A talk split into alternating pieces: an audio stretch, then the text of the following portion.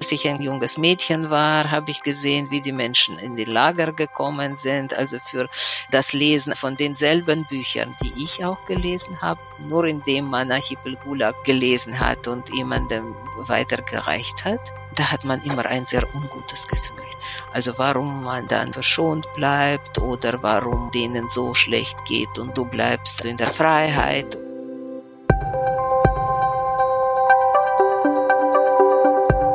Hallo und herzlich willkommen zu einer neuen Folge von History and Politics, dem Podcast der Körperstiftung zu Geschichte und Politik. Mein Name ist Gabriele Wojdelko und in der Körperstiftung leite ich den Bereich Geschichte und Politik. Auch heute sprechen wir wieder mit einem Gast darüber, wie die Vergangenheit die Gegenwart prägt. Aus der Lüge in die Wahrheit. Jahrzehntelang hat sich Memorial, die älteste russische NGO oder Nichtregierungsorganisation, für historische Aufklärung und für den Schutz von Menschenrechten eingesetzt, nicht nur in Russland, sondern auch darüber hinaus. Von Anfang an wurde Memorial kritisch beäugt vom Staat, äh, von offiziellen Stellen in Russland und Anfang 2022 wurde nach langem Widerstand Memorial International durch russische Gerichte endgültig liquidiert. Für ihre Arbeit wird die Organisation am 10. Dezember 2022 zusammen mit zwei anderen Organisationen, eine aus der Ukraine, eine andere aus Belarus, mit dem Friedensnobelpreis ausgezeichnet. Irina Schabakowa war Mitbegründerin von Memorial International. Als Russland-Erklärerin und als Gesicht und Stimme eines anderen Russlands ist Irina Schabakowa seit langem eine gefragte Gesprächspartnerin. Mit der Körperstiftung verbindet sie eine lange Geschichte und mit Memorial International verbindet die Körperstiftung eine lange Zusammenarbeit. Unter anderem hat Memorial International 2001 das europäische Geschichtsnetzwerk U-Story mitbegründet. Kurz nach Kriegsbeginn, am 24. Februar 2022, hat Irina Schabakowa sowie andere Kolleginnen und Kollegen von Memorial International auch Russland verlassen.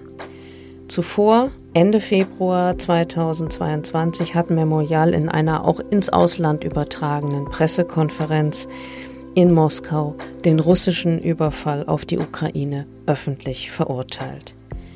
In diesem Podcast, den meine Kollegin Katja Fauser mit Irina Scherbakowa aufgezeichnet hat, wird es ganz persönlich. Bleiben Sie dran, wenn Sie wissen wollen, was Sie und Ihre Kolleginnen antreibt, unbeirrt von manchmal übermächtigen Hindernissen an ihrer Mission festzuhalten. Welche Rolle spielt die eigene Familiengeschichte dabei und was bedeutet es, diese Arbeit jetzt im Exil fortzusetzen? Darüber hat Katja Fauser mit Irina Scherbakowa gesprochen. Irina, ich sitze gerade am Standort der Körperstiftung in Hamburg. Unser Büro kennst du ja auch sehr gut, weil wir ja seit über 20 Jahren schon gemeinsam an Projekten arbeiten. Aber du führst dieses Gespräch aus deiner neuen Wohnung in Weimar. Denn nachdem du aus Russland ausgereist bist, arbeitest du seit diesem Sommer am Imre Kertisch Kolleg als Senior Fellow. Bist du eigentlich schon komplett eingerichtet? Das ist natürlich eine ganz schwierige Frage, weil ich bin in Moskau geboren. Ich habe dort mein ganzes Leben verbracht und mein Leben ist dort geblieben im gewissen Sinne. Aber es geht mir gut in Weimar, das ist ein schöner Ort. Äh, man kann sagen, ich wohne in einem Museum. Ich bin ja eine studierte Germanistin und abgesehen davon, dass meine Dissertation war über die politische Satire der Weimarer Republik. Und die Weimarer Republik ist auch hier von, vor meiner Nase. Und Goethehaus sowieso. Ich glaube, mein Deutsch ist angefangen worden, also mit den Gedichten aus Goethe, die ich auswendig, also mit sieben Jahren und sechs Jahren lernen musste. Hier gibt es nicht nur Buchenwald, sondern mitten in der Stadt so ein Gauforum. Das ist ein Zentrum für die Zwangsarbeiter in Deutschland. Wir in Memorial haben uns jahrzehntelang also mit den Schicksalen von den äh, sowjetischen Zwangsarbeitern beschäftigt, die dann während des Krieges aus Russland, Ukraine, Belarus nach Deutschland oder in die Satellitenländern geschleppt worden sind. Und das war so unglaublich symbolisch zueinander. Mhm. du hast es äh, gerade schon gesagt, du hast Germanistik studiert und Kulturwissenschaften, aber eigentlich hat dich doch die ganze Zeit Geschichte am meisten interessiert. Warum? Für viele Menschen in meiner Generation und für mich ganz persönlich. Also spielte die Vergangenheit eine sehr große Rolle. Man hatte ein Gefühl, wir sind, es gibt ja überhaupt keine Abrechnung mit der Vergangenheit, sondern die ist immer präsent und es ist ein Kampf um diese Vergangenheit. Und ich bin ja ähm, regelrecht in diesen Kampf geboren worden. Im Jahre 56 wurde ich eingeschult. Und das war nur ein paar Monate nach dem 20. Parteitag. Und der 20. Parteitag bedeutet Entlarvung Stalins und die berühmte Rede Khrushchev, wo er gesagt hat, also dass Stalin also grobe Fehler und zum ersten Mal über Opfer gesprochen hat und über die Massenrehabilitierung und so. Und ich war die erste Generation seit Jahren, die ihr also ABC-Buch ohne Stalin bekommen hat.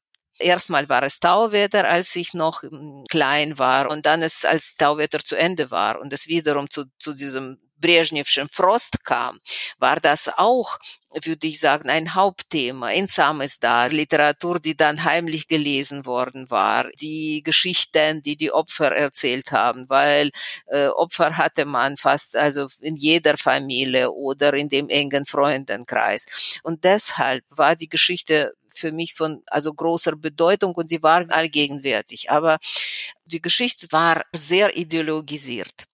Und die sowjetische Geschichte war ja sowieso also eine verbotene in diesem Sinne. So wählte ich Germanistik zum Teil als Tarnkappe für mein Interesse an Geschichte und weil auch die Geschichte des Nationalsozialismus mich, äh, mich sehr interessierte, weil das sehr zueinander gepasst hat, weil viele menschliche Schicksale miteinander verbunden waren, weil man da Ähnlichkeiten sah zwischen zwei Regimen und weil diese Geschichte Geschichte, die Geschichte vom Nationalsozialismus war uns bei uns auch absolut plakativ dargestellt. Also deshalb war es für mich also sehr interessant, also viel, viel wichtiger und viel interessanter als Amerikanistik oder Anglistik, was meine Freunde äh, studiert haben, weil ich war ja die einzige, die Germanistik gewählt habe und haben mich, mich haben viele gefragt, also warum, warum so eine hässliche Sprache, diese deutsche Sprache, was findest du schön daran? Für mich war wirklich Geschichte bedeutend. Nicht, nicht mhm. deutsche Sprache als Sprache, sondern als Instrument und ein Mittel.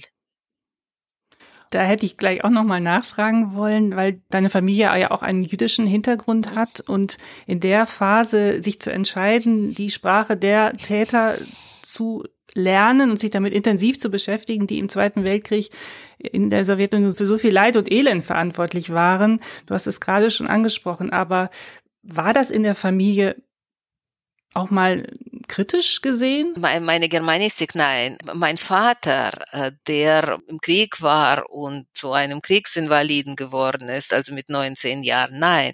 Gerade diese deutsche Seite interessierte ihn am, also man kann sagen am meisten. Und da sah ich, er hat Deutsch gelernt. Vor dem Krieg lernte man wie in alten russischen Gymnasien Französisch und Deutsch.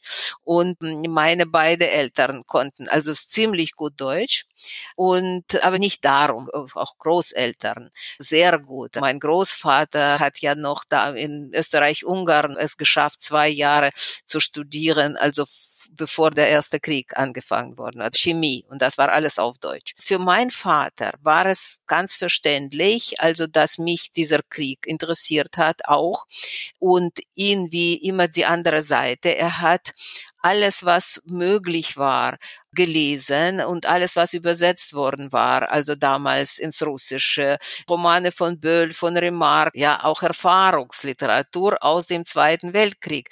Du hast dieses Jüdische angesprochen. Ja, es war ein absolut existenzieller Krieg, nicht für den, nicht nur für den Juden, also für alle Russen. Es war ein Vernichtungskrieg für die Juden und ein Krieg für absolute Versklaven also der Bevölkerung. Aber sogar für die Sieger war das eine unglaublich traumatische Erfahrung. Und später, also sah ich diese, diese, Trau diese Traumas dieses Krieges auch bei den Siegern. Sie standen alle in diesem Kriegstrauma. Deshalb hm, war es für mich alles von sehr großer Bedeutung. Und dann natürlich die Ursprünge, also die Geschichte des Nationalsozialismus und auch Holocaust und so, die war viel, viel näher. Also das war mir für mich viel verständiger, warum ich das begreifen will, warum ich das, das erfahren will. Diese Germanistik, die war so ein Ersatz für Geschichtsunterricht. Allein schon deshalb, weil ich so viel lesen konnte, auch über Nationalsozialismus, was in Russland gar nicht zugänglich war. Ja, das war ein sehr äh, plakatives und sehr ideologisierter Bild vom Nationalsozialismus. Und nach all dem, was du jetzt mhm. schon gesagt hast über dein Geschichtsinteresse, auch die mhm. Verbindung deiner Familiengeschichte mit der Geschichte des 20. Jahrhunderts, da ist es jetzt ja gar nicht mehr überraschend, wenn wir hören, dass du dann während Perestroika und Glasnost Ende der 80er Jahre ganz bei den Anfängen von Memorial, von der Gründung dieser großen russischen zivilgesellschaftlichen Organisation dabei gewesen bist. Gab es da den offiziellen Eintritt oder ähm, nein, nein, wie erinnerst du diesen Start?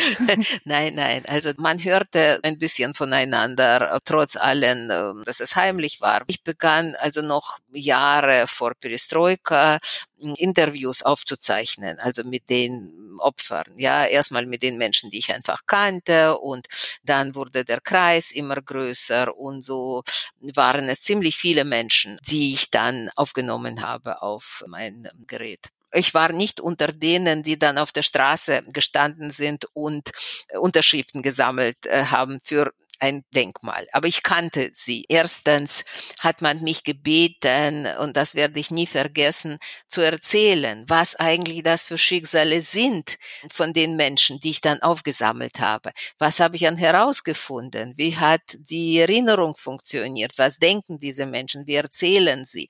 Und das war mein erster, kann man ja sagen, Vortrag. Und sie war Anfang 88 in einem Keller, wo man sich so versammelt hat. Und dort waren viele Menschen mit dabei, die dann Memorial gegründet haben und beim Memorial jetzt geblieben dann sind. Ja, also das waren sozusagen die Anfänge. Das war die erste öffentliche Vorlesung damals. Dann hat man mich gebeten, es gab ja natürlich kein Internet oder gar nichts, die Einladungen zu verschicken zu der ersten Konferenz. Die sollte eine Gründungskonferenz sein, 88. Man hatte Angst vor dieser Gründung, ja. Und Politbüro machte Sitzungen und Gorbatschow fragte, was soll das eigentlich? Was ist das für eine Initiative? Was sollen ja, was wollen ja über, über diese Menschen? Sie wollen ein Denkmal. Ja, na gut, also soll ein Denkmal für die Opfer vielleicht entstehen, aber wir wussten, das wird überhaupt nicht der Fall sein. Und ich musste erst Adressen zusammenstellen. Und das waren also sehr, sehr viele und unterschiedliche für verschiedene Menschen und das ging alles per Post und schriftlich und meine Schwiegermutter, die eine ersten sehr energische Frau war und sie mir dann geholfen hat, weil ich hatte ja ein Kind, das zwei Jahre alt war. Und sie hat dann gesehen, wie ich mich ablage mit diesen Adressen und so. Und sie hat gesagt, ach, pass auf, ich mache das eigentlich alles schnell. 600 oder 700 Einladungen. Also haben wir irgendwie dann zusammengestellt und sie verschickt. Und es mussten dann zwei Monate vergehen.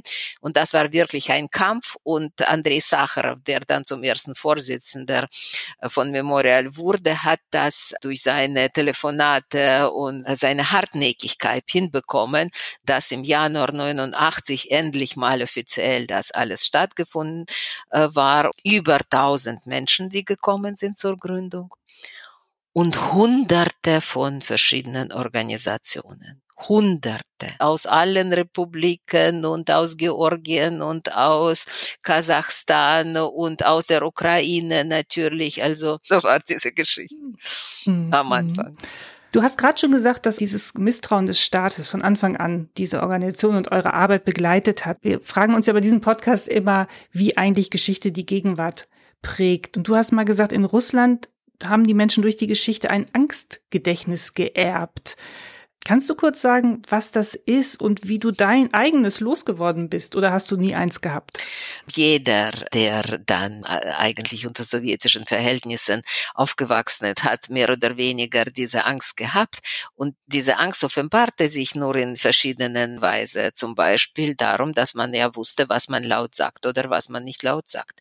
Dass man nicht auf die Straße geht mit einem Plakat, also nieder mit Brezhnev oder nieder mit der Partei und dass es nur fünf fünf Menschen dann es sich, acht Menschen es sich gewagt haben, damals 68 auf den Roten Platz zu gehen, um, gegen Einmarsch in die Tschechoslowakei zu protestieren.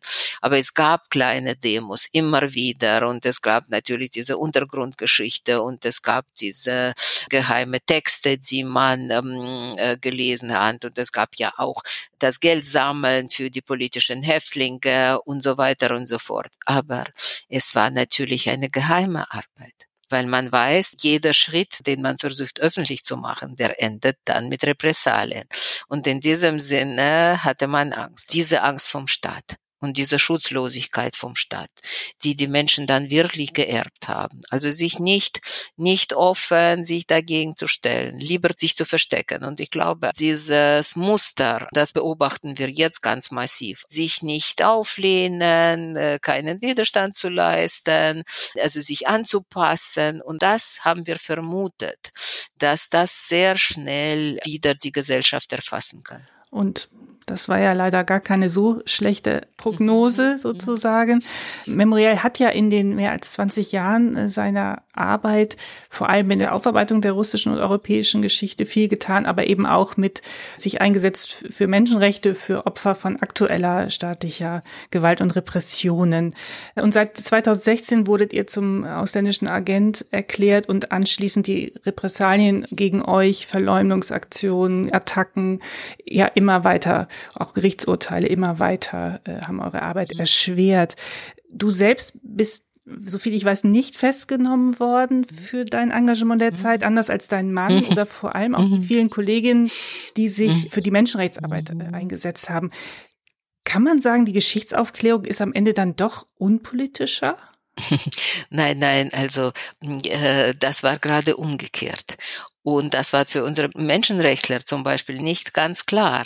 Im tschetschenischen Krieg und so waren sie natürlich diejenigen, mit denen unsere Macht auch, das war auch zu den Jelzin-Zeiten, sehr unzufrieden war. Dass sie sich einmischt, dass sie Kriegsverbrechen entlarven und so weiter, so unbequem sind. Also ja. Und dann äh, hat man so ein Gefühl gehabt, Historiker werden nicht und nicht wirklich unterstützt in ihrer Aufarbeitungsprozess. Geld kriegt er nicht, aber so, aber ihr könnt machen was er wollt, mehr oder weniger.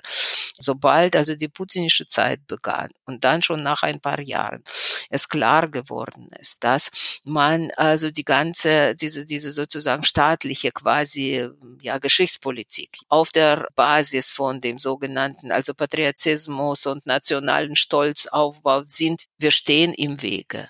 Und es wurde immer deutlicher. Die Historiker werden zu, sind zu den Hauptfeinden dieser Macht geworden. Immer mehr und mehr. Und vor allem wir in unserer Bildungs- und Aufklärungsarbeit. Und das konnten wir auch nicht so vorstellen, aber unser Schülerwettbewerb, das Memorial seit dem Jahre, also 1999 eigentlich führt, wurde immer mehr zu einer sehr gefährlichen Initiative in Augen von unserer Obrigkeit. Ja, also deshalb wurde ja praktisch unser Schülerwettbewerb fast zum Grund einer der wichtigsten Gründe, also für unsere äh, Liquidierung. Hm. Die Entwicklung, die du gerade beschrieben hast und der russische Angriff auf die Ukraine hat ja dazu geführt, dass du und auch viele weitere Mitarbeiterinnen vom Memorial dann Russland verlassen habt, sehr schnell danach.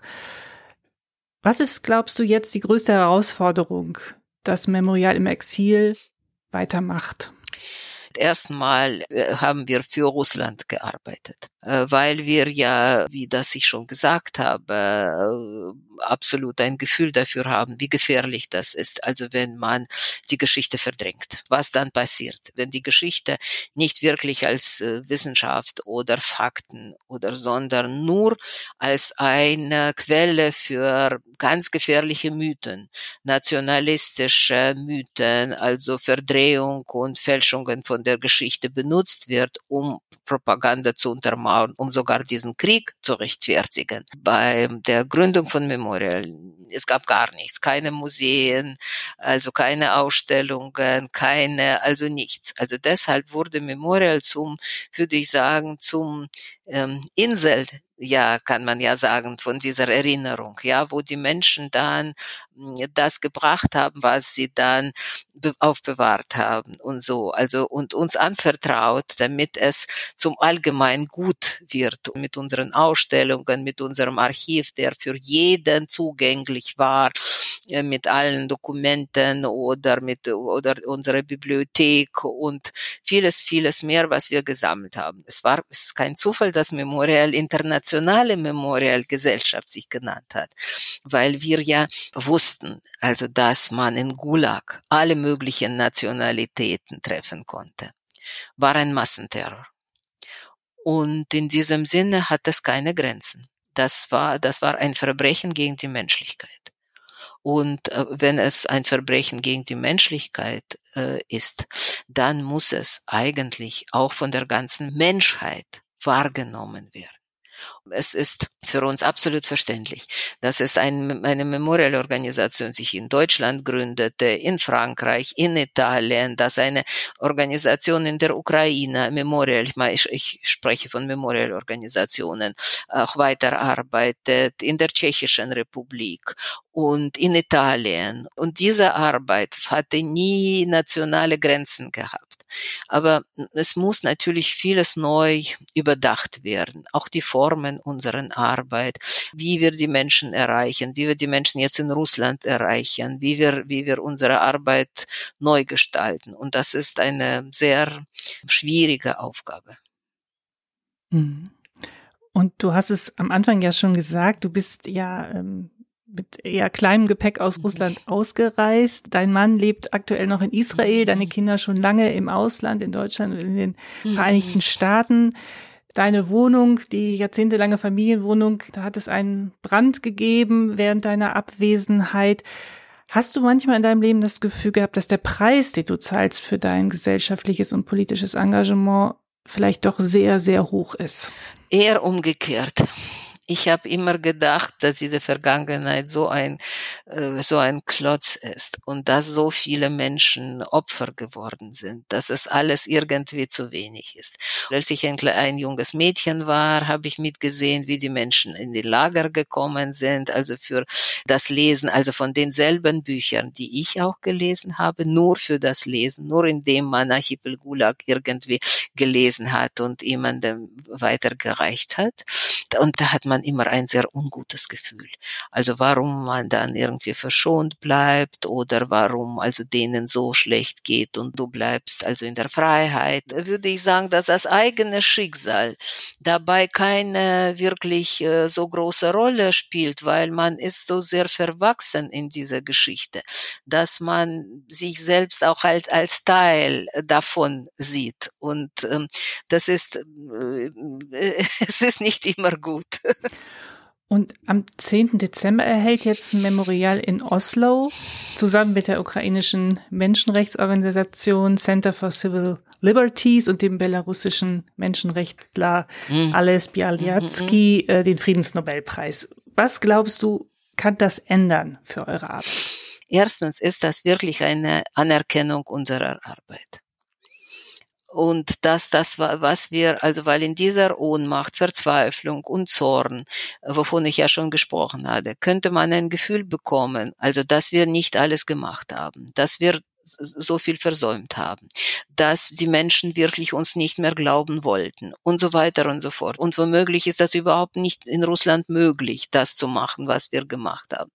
Und dieser Preis war die Antwort, nein, wir glauben doch, dass das wichtig war und dass es wichtig ist, nicht, dass wir gemeinsam diesen Preis bekommen, aber dass alle diese Länder, die aus dem postsowjetischen, aus dieser Sowjetunion sich entweder befreit haben oder in einer Diktatur sich befinden, aber dass es sehr, sehr wichtig ist, was sie gemacht, was sie versucht haben zu machen. Und die zweite Sache ist auch, also die ist absolut damit verbunden, dass man glaubt und will das unterstützen, dass wir Kraft genug haben werden, auch durch diese Anerkennung ähm, diese Arbeit fortzusetzen. Also, und ich glaube, und in diesem Sinne ist es vielleicht wichtiger, als es vor fünf Jahren gewesen wäre. Wenn wir vielleicht mal, wir waren ja auch mehrmals alleine auf Nobelpreis nominiert und so. Aber ich glaube, dass in dieser Konstellation, in diesem schrecklichen Jahr, ist das, glaube ich, das einzig Mögliche. Und so sehe ich ja diese Auszeichnung. Und jetzt steht bei euch neben den Mitbegründerinnen mhm. ähm, ja eigentlich fast schon zwei neue Generationen bereit, um die Arbeit auch weiterzuführen von Memorial. Wie ist das Miteinander von den jüngeren und älteren Aktivistinnen, Mitarbeiterinnen und äh, welche Perspektive von Jüngeren hat dich vielleicht am Anfang erstmal überrascht? Mhm. Generationsgeschichten sind schwierig.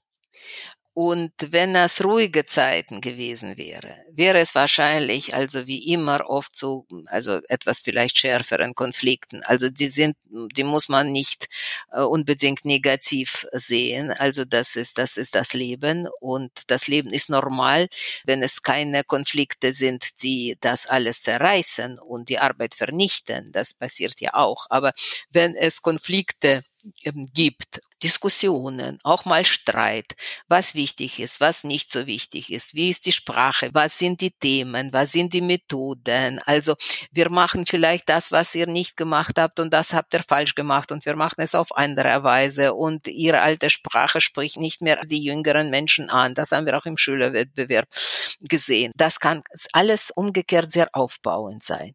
Und ich habe immer ein gutes Gefühl, wenn ich das sozusagen also in diesen Streitgesprächen bin, also mit den Jungen und mit den Jüngeren. Es ist aber durch diesen Druck, durch diesen fürchterlichen Druck, ist natürlich etwas entstanden, was äh, eigentlich sehr gut und fantastisch war. Also diese Zusammenarbeit. Man will uns vernichtet, wir werden zusammenhalten. Und da war es, glaube ich, absolut keine Probleme. Wir waren zusammen, wir hatten einen Feind, der wollte uns vernichten. Und es geht es nicht darum, und irgendwelche, also würde ich mal sagen, Sinnkonflikte jetzt auszutragen. Nein. Aber dann, also wir sind natürlich ähm, jetzt in vielen Ländern zerstreut. Und es ist nicht so einfach, wieder die Arbeit fortzusetzen. Und da sehe ich natürlich auch Probleme. Unsere jüngeren Kollegen ihre Arbeit sehr konkret gesehen haben in sehr konkreten Sachen, in sehr konkreten Recherchen, die Digitalisierungsgeschichten, Interviews sammeln, also Websites erstellen, Aktionen zu organisieren. Und das ist absolut gut und richtig, weil ohne Inhalt sind das nur Phrasen. Und ich habe mich sehr, sehr darüber gefreut, dass gerade Inhalte sie interessieren. Aber was vielleicht ich mir wünschen würde, etwas mehr, das ist, ja, also das ist dieser politische Blick nicht in dem Sinne also politisch ist, dass man irgendeine Partei unterstützt oder Regierung im Exil oder so, so etwas aufbaut. Das ist nicht die Aufgabe von Memorial, gar nicht. Aber unsere Aufgabe ist trotz allem eine politische und sie ist auch politisch geworden. Aber doch würde ich mir in dieser Hinsicht ein bisschen mehr Unterstützung wünschen. In den Versuchen, also den Menschen auch politisch zu erklären. Mhm. Du hast es vorhin schon gesagt, du warst und bist seit langem für die Jugendbildungsaktivitäten und den Schülerwettbewerb von Memorial zuständig. Was würdest du mit deinen Erfahrungen einem jungen, geschichtsinteressierten Russen für die Auseinandersetzung mit seiner eigenen Geschichte mitgeben wollen? Oder vielleicht auch einer Geschichtsstudentin aus der Ukraine? Wie sollen sie das tun? Wie können sie das tun? Was sollen sie vielleicht nicht tun? Ich würde ja sagen, dass man versucht, einen klaren Kopf zu behalten und nicht mit Glauben, sondern mit dem Wissen versuchen, Geschichte zu verstehen. Also mit dem Wissen, mit dem klaren Kopf, ohne Voreingenommenheit, ohne Flucht von den Fakten und Mut, wenn man schon nicht, wenn man, ich kann es verstehen, also das ist ganz, ganz schwer, auf die Straße zu gehen, ist also unglaublich schwer im heutigen Russland.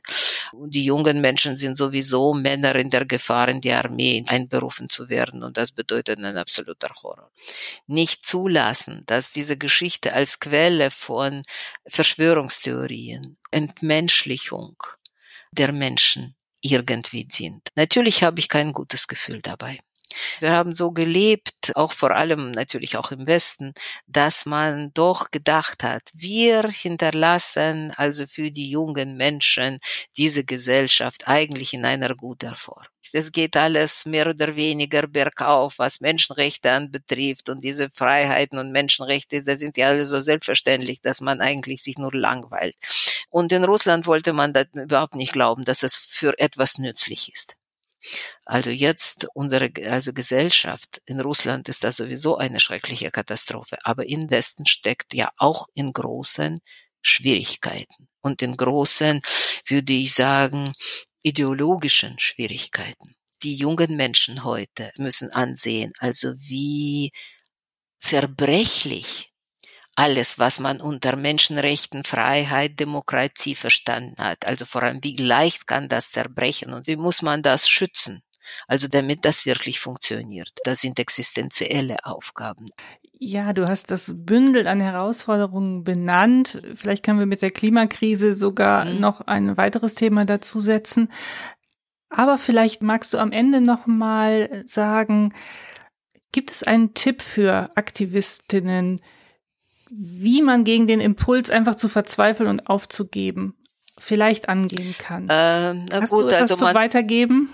Man tut sich natürlich schwer mit irgendwelchen Ratschlägen, aber ich glaube, dass das also man muss natürlich immer versuchen über also der, dass das kann, über große Dinge zu denken. Das ist ganz, ganz momentan ganz wichtig, allein schon was die Begrifflichkeit anbetrifft. Und ich hoffe sehr, dass in der jungen Generation es Menschen, sich Menschen finden, die neue Denkmodelle uns anbieten können. In dieser jetzt ganz akuter Situation. Ich meine, hilft das, was man vielleicht täglich machen kann jemandem helfen, der Hilfe braucht. Ich meine jetzt diese Theorie der kleinen, wie man da sagte, der kleinen Sachen. Nicht in einer Depression unterzugehen und nicht irgendwelche Gedanken über Weltuntergang zu machen. Kann ich helfen? Was kann ich tun? Äh, hier in Weimar, ich bin hier in Weimar und ich habe hier eine kleine Gruppe von ähm, jungen Studentinnen äh, kennengelernt. Sie sind aus Russland gekommen äh, und studieren dort. Und sie haben auch Ukrainerinnen betreut, die dann in dieser Flüchtlingswelle nach Weimar gekommen sind. In eine kleine Stadt, aber es war trotzdem sehr, sehr schwierig. Und sie haben sie betreut und sie haben sie für, also geholfen, sie unterzubringen. Sie haben für sie gedolmetscht und jetzt machen sie eine kleine Ausstellung. Und das ist eine, in meinen Augen, eine sehr gute Initiative. Sie zeigen die Gegenstände, die die Menschen mit sich genommen haben oder Geschichten, die sie mit sich genommen haben. Und das wird so, sozusagen dreitägige Ausstellung hier in Weimar sein und die wird ja verbunden auch mit dem Konzertprogramm, also weil, also da kommt ja das Singen von den ukrainischen Frauen, was natürlich nicht davon abhalten kann, also über größere Dinge zu denken und so. Aber momentan hilft das vielleicht, also ganz, ganz praktisch. Liebe Irina, ich möchte mhm. dir herzlich danken, wie du mich und uns zwischen den ganz großen und den mhm. recht konkreten Dingen hin und her geführt hast. Ich wünsche dir und allen Engagierten von Memorial, egal ob in Russland, im Exil, alles, alles Gute und vielen Dank für das Gespräch. Vielen, vielen Dank. Wir sind sehr, sehr dankbar für die Unterstützung, denn wenn wir die nicht bekommen haben, hätten wir auch überhaupt nicht die Möglichkeit, noch arbeiten zu können. Vielen Dank. Das war unser History and Politics Podcast mit Irina Scherbakowa zu Antriebskräften für Aufklärungsarbeit und Einsatz für Menschenrechte in Russland und zur Zukunftsperspektive der Arbeit von Memorial im Exil. Weiterführende Links zur Arbeit von Memorial zu Irina Scherbakowa selbst und zu ihrer Familiengeschichte finden Sie in den Show Notes und auf unserer Website. Da finden Sie natürlich auch das Manuskript zur Folge, wenn Sie es nachlesen möchten. Wenn Sie Interesse haben an den Einschätzungen von Irina Scherbakowa zu den politischen Hintergründen des russischen Angriffs auf die Ukraine und zu Szenarien eines Kriegsendes, dann empfehlen wir auch den Mitschnitt unserer öffentlichen Diskussionsveranstaltung mit ihr und dem Historiker Volkhard Knigge im Körperforum vom 9. November. Wenn Sie Informationen zu den Aktivitäten des Bereichs Geschichte und Politik der Körperstiftung interessieren, finden Sie diese ebenfalls auf unserer Stiftungswebsite. Da gibt es natürlich auch alle weiteren Folgen unseres History and Politics Podcasts. Haben Sie Fragen oder Anregungen zu unserem Podcast, dann schreiben Sie uns gerne eine E-Mail an gp.körber mit oe-stiftung.de. Vielen Dank fürs Zuhören, hoffentlich bis zur nächsten Folge und machen Sie es gut. Tschüss.